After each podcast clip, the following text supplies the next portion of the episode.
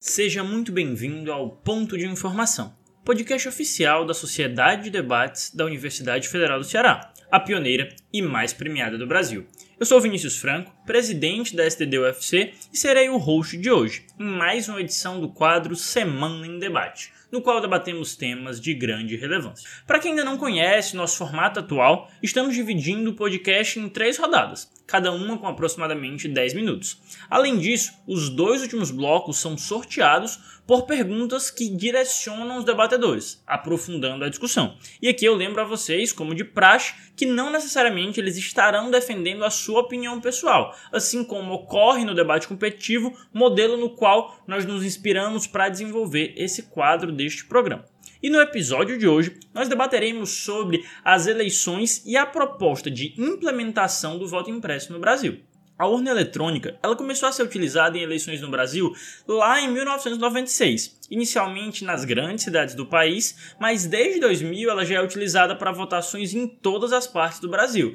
Muito provavelmente você, se tem mais de, de, de 16 ou de 18 anos, já utilizou alguma delas, sobretudo nas últimas eleições, e viu que muitas polêmicas ocorreram. Desde 2002, inclusive, iniciativas diversas no Poder Legislativo tentam implementar um sistema apelidado de voto impresso, ou seja, um sistema que imprima cada um dos votos depositados na urna eletrônica com possibilidade de conferência pelo eleitor, para ser, em seguida, depositado automaticamente em uma urna física separada. Atualmente está em discussão a PEC 135 de 2019, visando implementar essa medida. Surge, em meio a tudo isso, a reflexão acerca do sistema de, de impressão de votos e seus efeitos na democracia. Mas mais importante, e o que será objeto central de hoje, diante dessa situação, o Brasil ele deve implementar o voto impresso? E para isso, eu apresento a vocês os nossos convidados de hoje. No lado da defesa teremos Marcelo Menescal,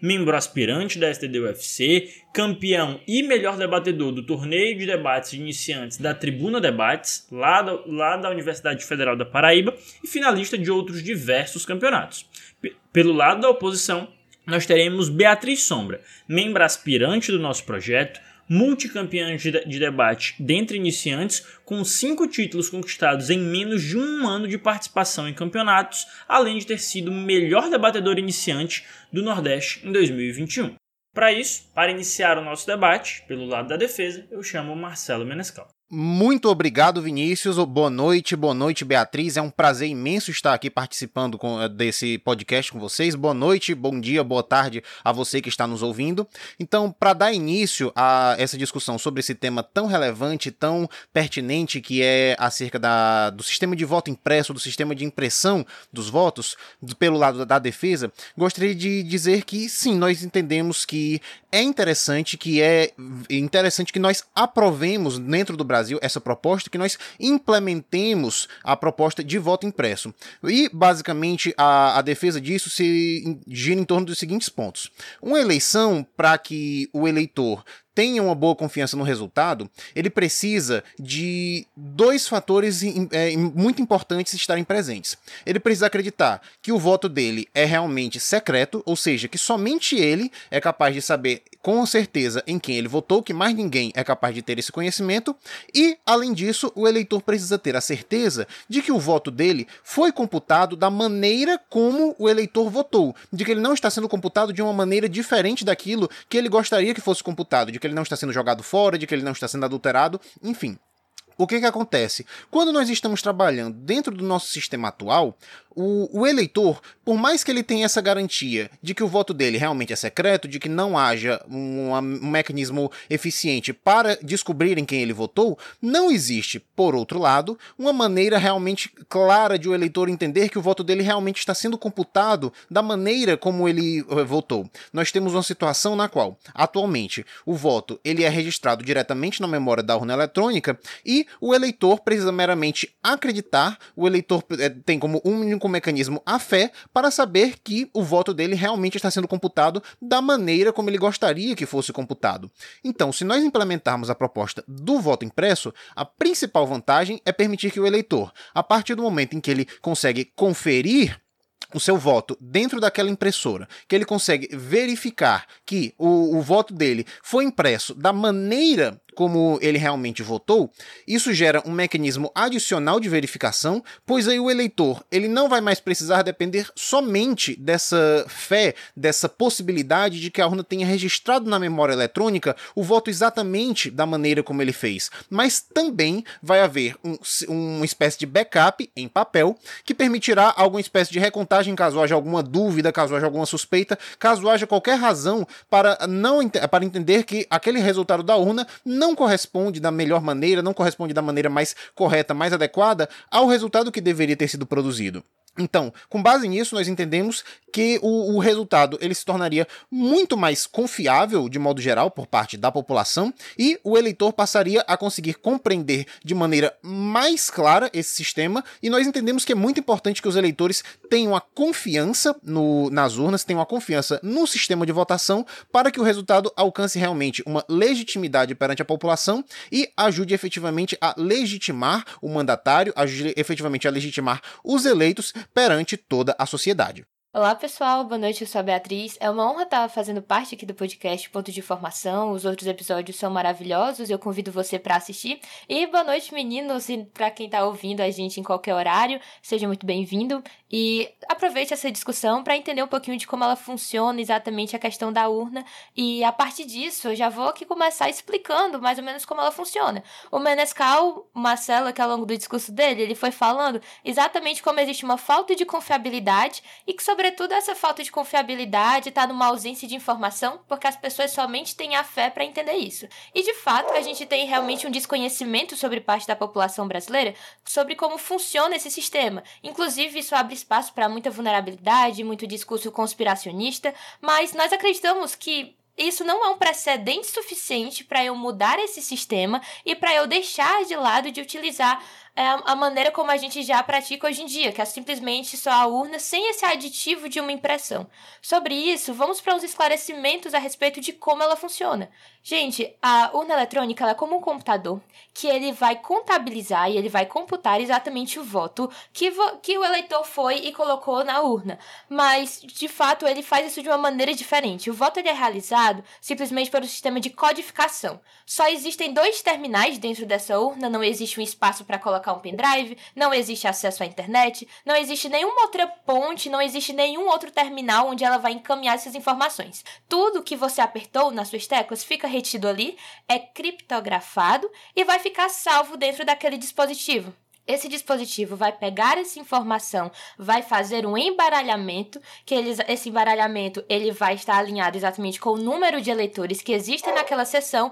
e o voto vai ficar computado de uma maneira secreta que a gente não sabe em quem aquela pessoa votou mas simplesmente que aquele voto está registrado. Então, eu mostrei agora para vocês como é que funciona esse, esse dispositivo e como, em todo esse tempo de utilização, desde 1996, passadas as suas 11 atualizações, ele não apresentou comprovadamente nenhuma fraude, nenhuma falha e nada que realmente possa ter ferido essa confiança que lhe foi depositada. As nossas instituições confiam plenamente nisso. A gente teve uma discussão a respeito sobre esse assunto lá em meados de setembro de 2011 com o STF a respeito de como funciona e se seria válido a gente realmente colocar esse aditivo, essa computação, essa impressão a mais desse voto nessa tentativa de um backup materializado, mas o que foi admitido é que não existe uma necessidade da gente fazer isso, dado que a urna ela é um aparelho exatamente seguro e que ele tem confiabilidade, dado que todos esses anos não apresentou nenhuma falha. Mas além disso, as urnas elas são auditáveis.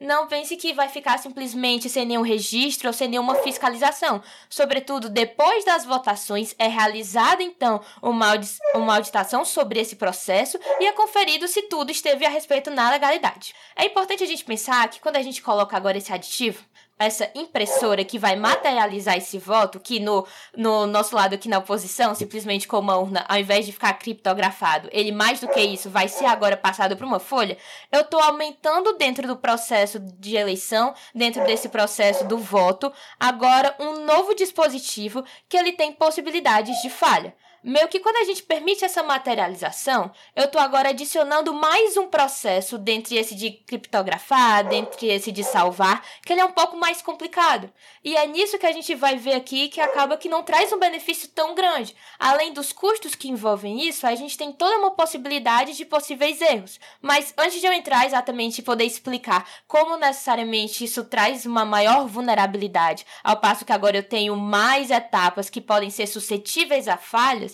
eu quero saber do Menescal o que é que ele tem para tentar defender ainda a posição dele. Muito obrigado, Beatriz. É, eu gostaria de deixar registrado acerca desse, desse ponto, por exemplo, dos custos e da, da logística da coisa, que nós já pagamos dentro do Brasil uma carga tributária bastante significativa. Então, eu entendo que não é uma justificativa realmente plausível, não é uma justificativa realmente é, viável de ser utilizada o mero custo da implementação, já que nós já pagamos uma carga tributária bastante alta, nós já pagamos uma carga tributária é, muito elevada para que nós é, não implementemos um sistema que pode vir a garantir uma maior confiabilidade dentro desse resultado. E acerca dessa questão dos problemas, sim, é um fato, você pode ter problemas, mas a urna eletrônica ela também já tem, ela já apresenta problemas e às vezes ela precisa ser substituída. Então nós entendemos que esses problemas que podem vir a ser manifestados com base na, na urna eletrônica poderiam ser resolvidos você tendo urnas de reserva capazes de serem substituídas em caso de problemas. Eu devolvo a palavra para você. Obrigada, Menescal, mas é nesse ponto agora que eu quero que você, ouvinte, venha analisar comigo qual é a diferença desse tipo de mudança, ou então de quando precisa haver uma intervenção. Quando a gente utiliza uma urna eletrônica, essa intervenção é simplesmente uma troca desse material. Ninguém vai ter ativamente contato e acesso ao seu voto. Nada disso acontece. Mas quando a gente utiliza esse sistema de backup nessa materialização que é feito por meio de impressoras que vão imprimir aquele voto, eu tenho uma possibilidade de uma intervenção humana dentro desse processo. Ativamente, uma pessoa vai, vai entrar em contato com seu voto. E o problema disso é porque lá, como viu o STF em 2011, a gente acaba sendo inconstitucional, ao passo que no artigo 14 da Constituição Federal é estabelecido que o voto ele deve ser direto, ele deve ser secreto, mas sobretudo o Estado ele tem um compromisso de assegurar que isso seja reservado. Eu quero que você visualize que quando tem uma urna e ela dá um problema, vão simplesmente trocar o aparelho. Quando uma impressora ela tem um erro exatamente nisso, ela, ela acaba por imprimir esse voto de maneira errada, um fiscal, uma pessoa precisa entrar em contato direto com aquele papel, com aquele material que foi emitido, e a partir daí eu já diminuo a maneira e como aquele voto foi resguardado e foi tido como secreto. Dentro desse processo que é suscetível a falhas, a maneira como as impressoras falham necessitam de intervenções humanas que colocam em contato direto com o voto de qualquer eleitor. Então, a partir disso, o voto não fica completamente resguardado. E todo aquele senso de segurança de que eu sei em quem eu estou votando e ninguém vai observar fica diminuído. A gente, a gente confere, inclusive, mais insegurança para as pessoas, inclusive por outros fatores. É válido a gente destacar que toda essa proposta que está sendo agora discutida, ela foi realizada, sobre ela foi realizado um teste em 2002 sobre essa maneira de colocar esse aditivo, de colocar essa impressora.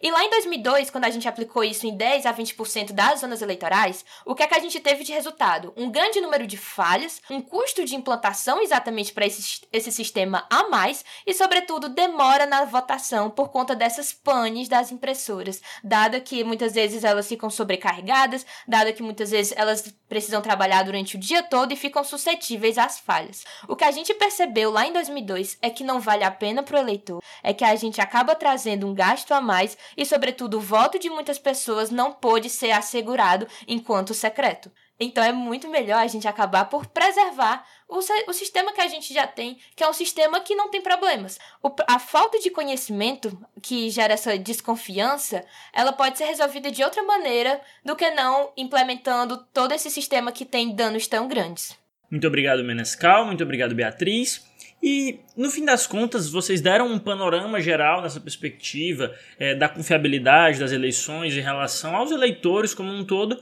mas como é que o nosso ouvinte ele pode oferir se esse voto impresso ele vai gerar ganhos ou perdas para a nossa democracia, considerando inclusive esse cenário de polarização tão marcante que nós vivemos? Muito obrigado, Vinícius. Bom, a primeira coisa que eu gostaria de contextualizar é acerca da matéria que foi trazida no último dia 9 de junho pelo portal Folha de São Paulo, que somente três países no mundo recorrem às urnas eletrônicas da maneira como o Brasil utiliza. É o próprio Brasil, Bangladesh e Butão. É a chamada urna eletrônica de primeira geração, ou seja, é uma urna que recorre única e exclusivamente à gravação do voto na memória eletrônica da urna, sem qualquer outro tipo de possibilidade de verificação adicional. Se nós implementarmos esse sistema de impressão do voto para permitir uma conferência adicional do resultado, nós já conseguiremos evoluir dessa urna, que é de primeira geração, para uma nova urna de segunda geração, que tem um mecanismo, além daquele propriamente do computador,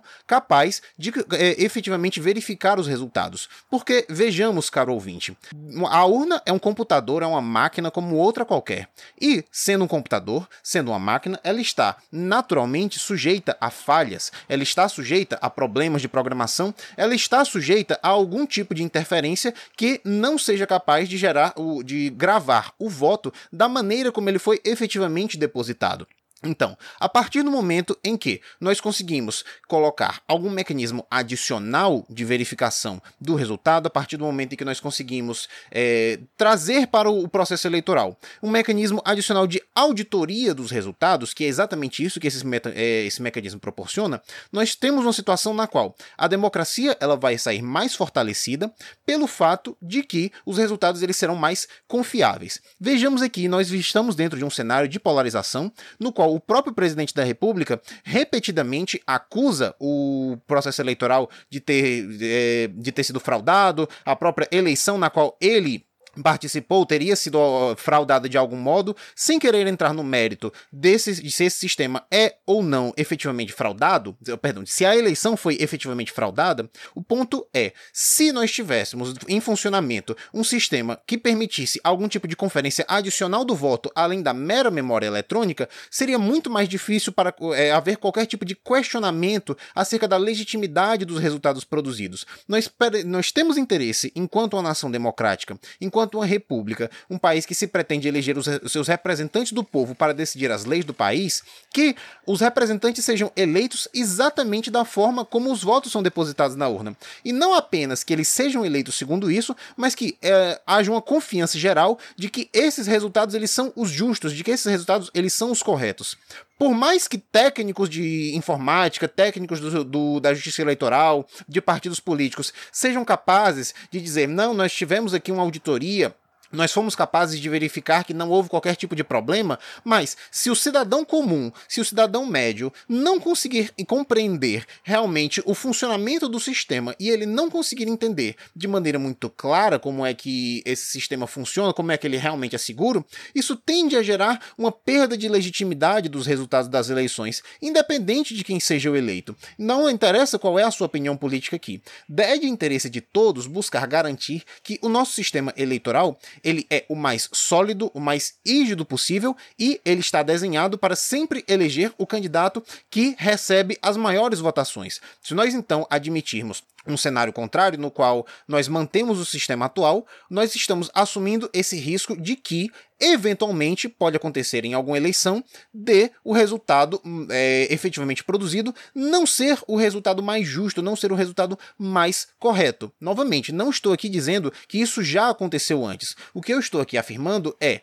nós não temos a garantia no sistema atual para o cidadão médio de que isso não pode vir a ocorrer. Afinal, é um sistema que ele acaba sendo muito fechado, muito restrito. Ele permite eh, esse tipo de auditoria, de verificação, por exemplo, dos códigos da urna, somente por parte de especialistas em segurança, de pessoas com mais estudo. Não é um sistema com código aberto, inclusive existem cláusulas de sigilo acerca desses códigos da, da urna eletrônica. Então, são problemas que existem em relação à segurança que impedem o cidadão comum de conseguir entender como é que aquele aspecto da confiança de que o seu voto está sendo registrado da maneira como ele realmente quer é, gera, gerando essa possibilidade de questionamentos acerca da legitimidade do sistema. Se nós tivermos o sistema de voto impresso, o eleitor ele vai ter, ainda que não compreenda o funcionamento da urna eletrônica em si mesmo, vai ter essa garantia de que, se houver qualquer problema na urna eletrônica, o voto dele vai ter sido impresso e vai, ter, vai ser capaz de servir como um registro auxiliar para a conferência do resultado.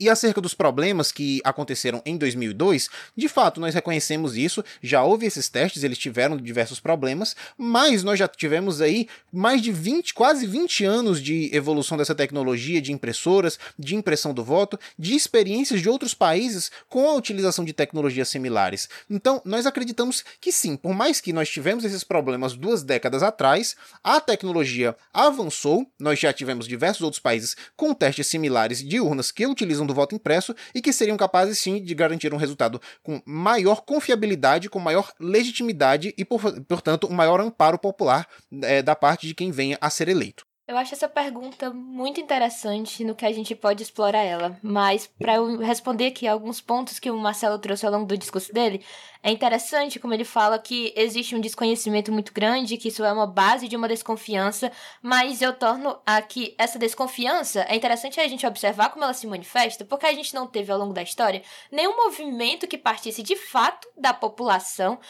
gerando uma desconfiança ou refletindo uma sensação de insegurança por parte do povo quanto à urna eletrônica. Mas além disso, além desse movimento e de toda essa lógica de desconfiança não partir da população, a gente entende entende que simplesmente pelo fato de uma pessoa ver que o seu voto está agora numa cédula não implica uma sensação de confiança plena, ao passo que essa cédula vai ser contabilizada em um local que ela não vai ter acesso, em um local que eu não tenho garantias de que seja completamente transparente ou de que necessariamente essa pessoa terá contato. Não digo aqui no cenário mais de conspiração quanto à contagem de cédulas, mas é que da mesma forma ela não tem esse pleno acesso como ela tem dentro do nosso sistema, que de fato ela não tem uma materialização do seu voto expressa, ela não viu uma cédula sendo impressa a partir disso. Mas observem que do outro lado, quando eu tenho simplesmente essa, conta, essa contabilização, ela não tem tanto alcance, ela não consegue exatamente tapar todos esses buracos que existem por parte da população, que também nunca desconfiou ou teve algum movimento próprio a respeito disso.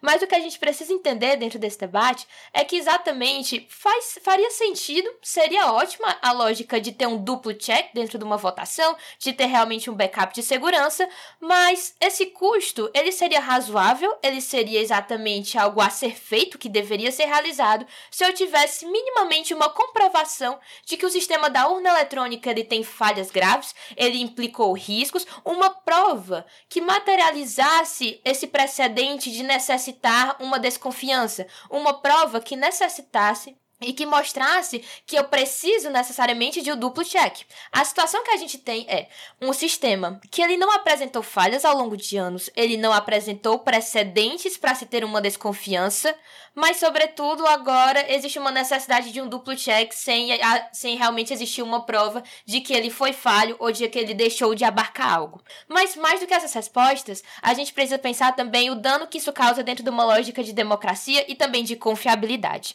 É muito interessante a fala do cientista político e professor do INSPER, Carlos Mello, que ele fez durante exatamente uma entrevista em um jornal recentemente. Ele falou como dentro de, uma, de um, uma conjuntura que a gente vive, em que necessariamente há essa polarização e há, sobretudo, movimentações eleitoreiras, tentar colocar em xeque, tentar colocar exatamente em ameaça a legitimidade do sistema eleitoral que existe hoje em dia, muitas vezes acaba por ser uma tentativa ou uma estratégia política de tentar lidar com o resultado ou então influenciar a população. Todo discurso que coloca em questionamento exatamente o movimento da urna eletrônica e todo esse processo, ele não tem um embasamento numa desconfiança popular, mas sobretudo ele está mais pautado numa tentativa de deslegitimar processos que já existiram. Processos que a gente pode ver exatamente que pelos seus resultados eles permitiram alternância de poder, permitiram exatamente que os lados que hoje questionam fossem inclusive eleitos. Então, a questão é que a gente tem que observar essa discussão. Ela parte realmente da população que se sente agora é, vedada, que se sente exatamente é, não tendo acesso a uma informação?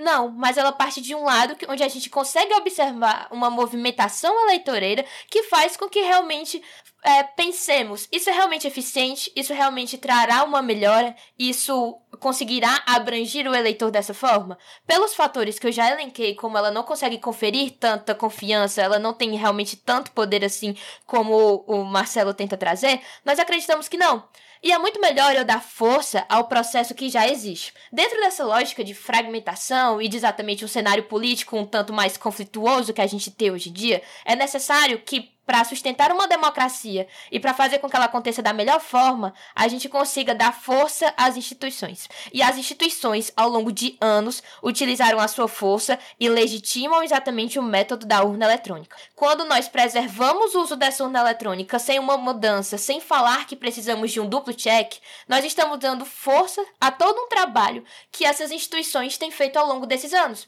E que, sobretudo, é necessário preservar exatamente o que essas instituições instituições construíram, a, o, os posicionamentos dessas instituições que são favoráveis à utilização da urna eletrônica, como é hoje em dia, sem nenhum aditivo, de modo com que a gente consiga fortalecer o ponto de vista e a posição que elas já tomaram e assim colocar que elas estejam bem estabelecidas agora no status quo, não abrindo espaço para um panorama exatamente de questionar ou então de mostrar que elas podem ter errado em algum momento. Quando a gente fala que exatamente é necessário um duplo check, é porque existe uma lógica nisso de que não há confiança nesse primeiro processo. E é melhor a gente respaldar essa confiança, legitimá-la, legitimar essas falas e decisões como a do STF lá em setembro de 2011, do que simplesmente abrir a questionamentos dentro de um cenário tão conflituoso que a gente tem hoje em dia. Eu vou aproveitar que a Beatriz ela falou muito sobre a legitimidade desse tipo de proposta em relação à população, em relação ao nosso eleitorado brasileiro de uma forma geral. E para iniciar o nosso terceiro bloco, eu peço a vocês que tratem, mais do que os pontos que já foram aqui levantados, sobre se os eleitores, se eles vão ser beneficiados ou prejudicados de uma forma geral com essa implementação do voto impresso aqui no Brasil. Muito obrigado, Vinícius. Bom, nesse último bloco eu gostaria de iniciar trazendo um julgamento feito em 2009 pela Suprema Corte da Alemanha. Não se trata de um paísinho qualquer, é a Alemanha, um país muito conhecido por ter uma educação muito boa, uma população muito culta. A Alemanha, a Suprema Corte, entendeu que o voto eletrônico, o voto por urna eletrônica, seria inconstitucional. Por quê? Porque dentro de um processo público que deve ser de conhecimento geral da população, como uma eleição, não é cabível que você tenha um sistema como a urna eletrônica que para que ele seja acompanhado, para que ele seja entendido, para que ele seja auditado por parte da população, seja necessário algum tipo de conhecimento específico. E à época eles compararam isso com um sistema de voto em papel, que é o que é utilizado hoje lá, um sistema de voto em papel que qualquer cidadão poderia acompanhar o momento de abertura das urnas e verificar todo o processo de contagem que seria feito de maneira pública e ampla para qualquer cidadão interessado em vê-lo. Então, é isso que eu gostaria de trazer para a nossa discussão. Não é do meu interesse aqui querer dizer que nós deveríamos retornar ao voto em papel. No entanto, a reflexão proposta pela Suprema Corte da, Alemanha, é importante para que nós entendamos o seguinte: a urna eletrônica, no modelo em que ela funciona atualmente, ela precisa de conhecimentos especializados, ela precisa de determinados conhecimentos técnicos muito específicos e ela tem um acesso à informação na prática muito restrito para que o cidadão possa efetivamente acompanhar, auditar e entender todo o seu funcionamento de todo o seu resultado. Porém, no, se tratando de uma eleição, nós precisamos que a população que todas as pessoas, ou pelo menos que a grande maioria delas, seja capaz de compreender de maneira muito clara e muito direta como o sistema funciona. Por que, que isso é tão importante? Porque nós estamos tratando aqui da própria essência de uma realidade democrática. Quando nós temos uma situação como o Brasil, no qual nós somos uma democracia representativa, os representantes do povo precisam ser uma, uma, representação da vontade direta da população manifestada nas urnas. Então, se a população não tiver uma maneira muito clara de conseguir entender, de conseguir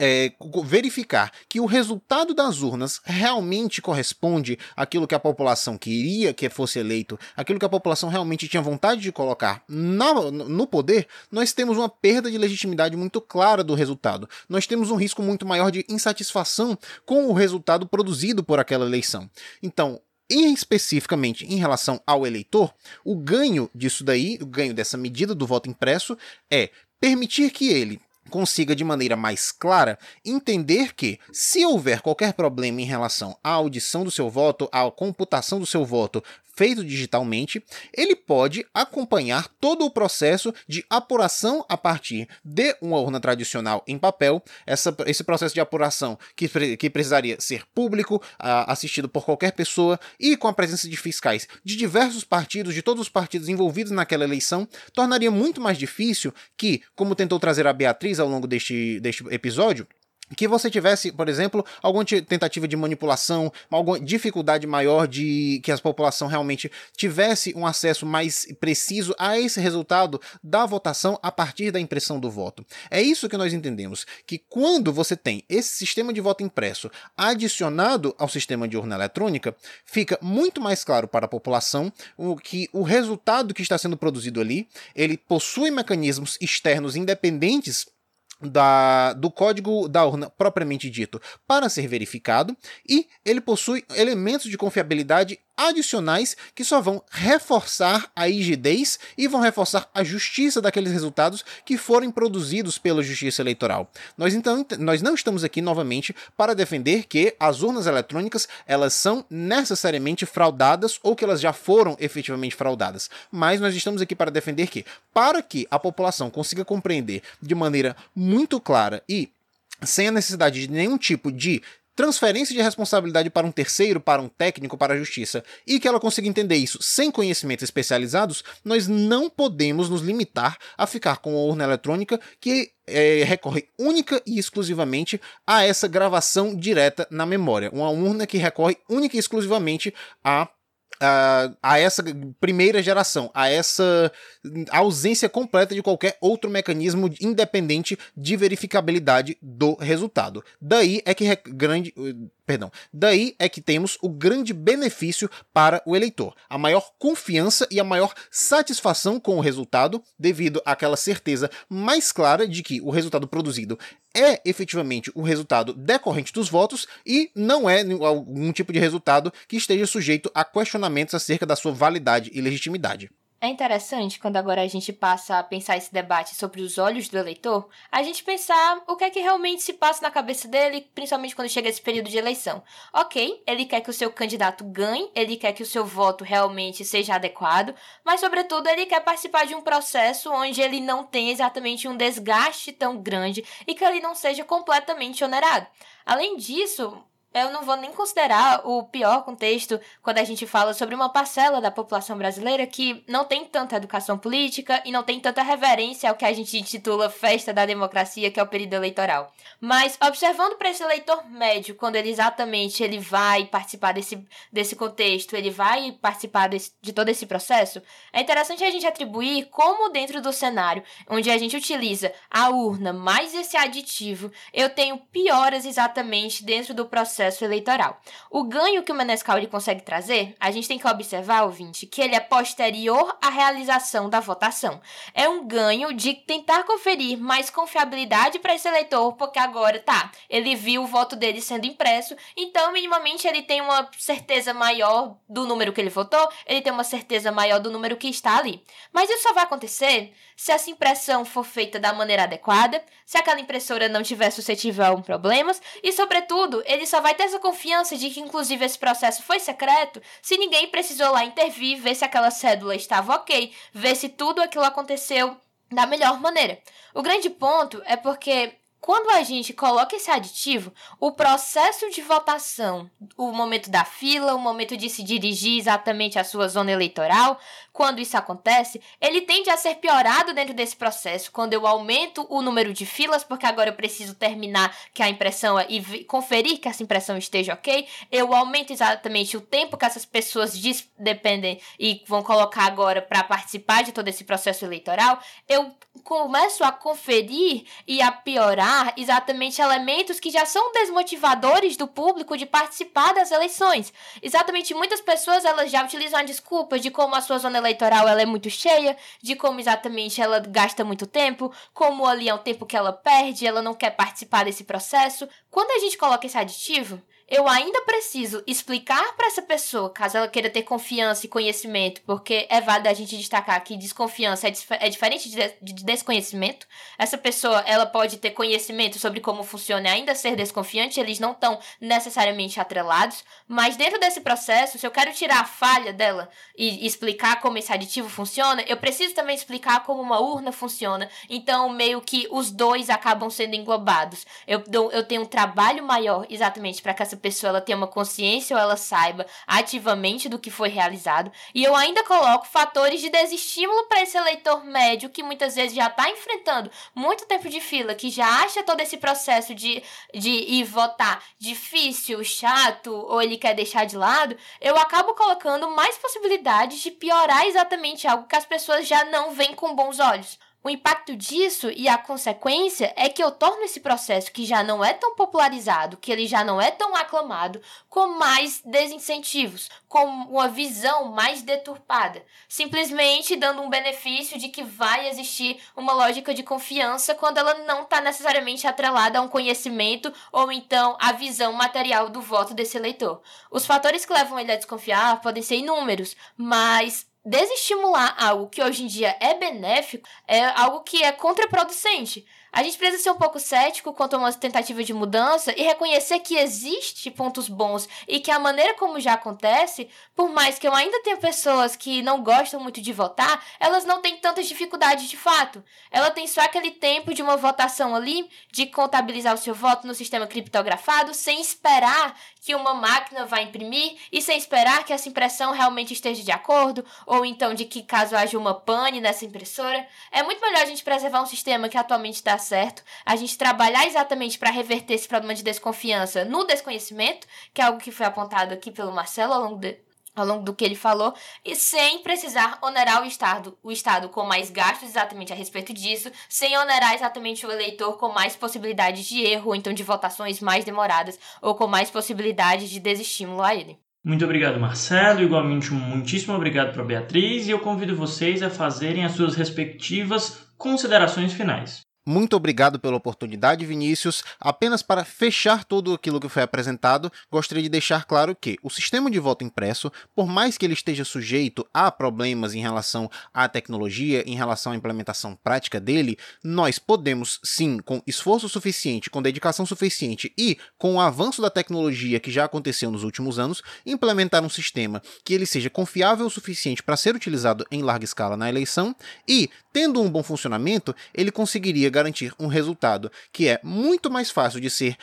de ser verificado pela população em geral, um resultado que é muito mais fácil de ser entendido como sendo correto e que vai estar muito menos sujeito a questionamentos acerca da sua validade, acerca da sua legitimidade. Então, para garantir uma democracia plena, funcional e correta, nós precisamos que o nosso processo eleitoral seja o mais adequado para garantir que a vontade da população vai ser representada da melhor maneira possível. Nós entendemos que a urna de primeira geração, por mais que ela possa servir para fazer isso, sob um ponto de vista técnico, ela não permite à população, ao cidadão comum, entender isso de maneira prática. Para encerrar exatamente a minha participação, primeiramente agradecer, né? É, uma, é ótima oportunidade de estar aqui participando, mas eu vou utilizar uma frase que está agora em voga no noticiário, principalmente quando a gente trata sobre essa temática. Não se mexe no time que está ganhando. Quando a gente tem um status quo, exatamente, onde eu consigo ter um processo eleitoral com confiança, onde eu consigo exatamente ter um sistema que ao longo de todos esses anos não apresentou erros e eu não tenho precedentes materiais sobre isso,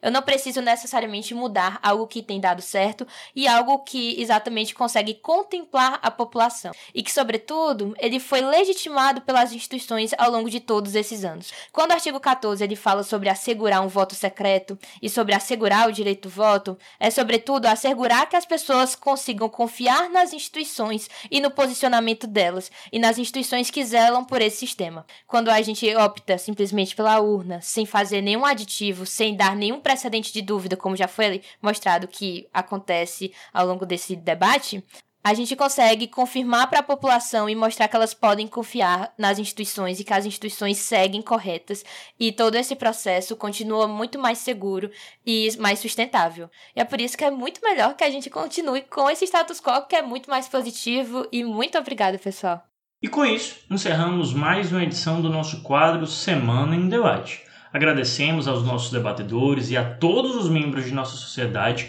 que trabalham direta e indiretamente na produção do nosso podcast. Essa iniciativa jamais seria possível sem o esforço de cada um de vocês, especialmente aqueles da equipe da nossa excelente diretoria de oratória e de debates. Para finalizar, ouvinte, passamos a bola para você. Conta pra gente no Instagram ou mesmo no Facebook o que, que você achou dessa discussão. Compartilhe o nosso podcast com a família, com os amigos e não deixe de nos seguir nas redes sociais. Até mais, pessoal. Nos encontramos no próximo programa.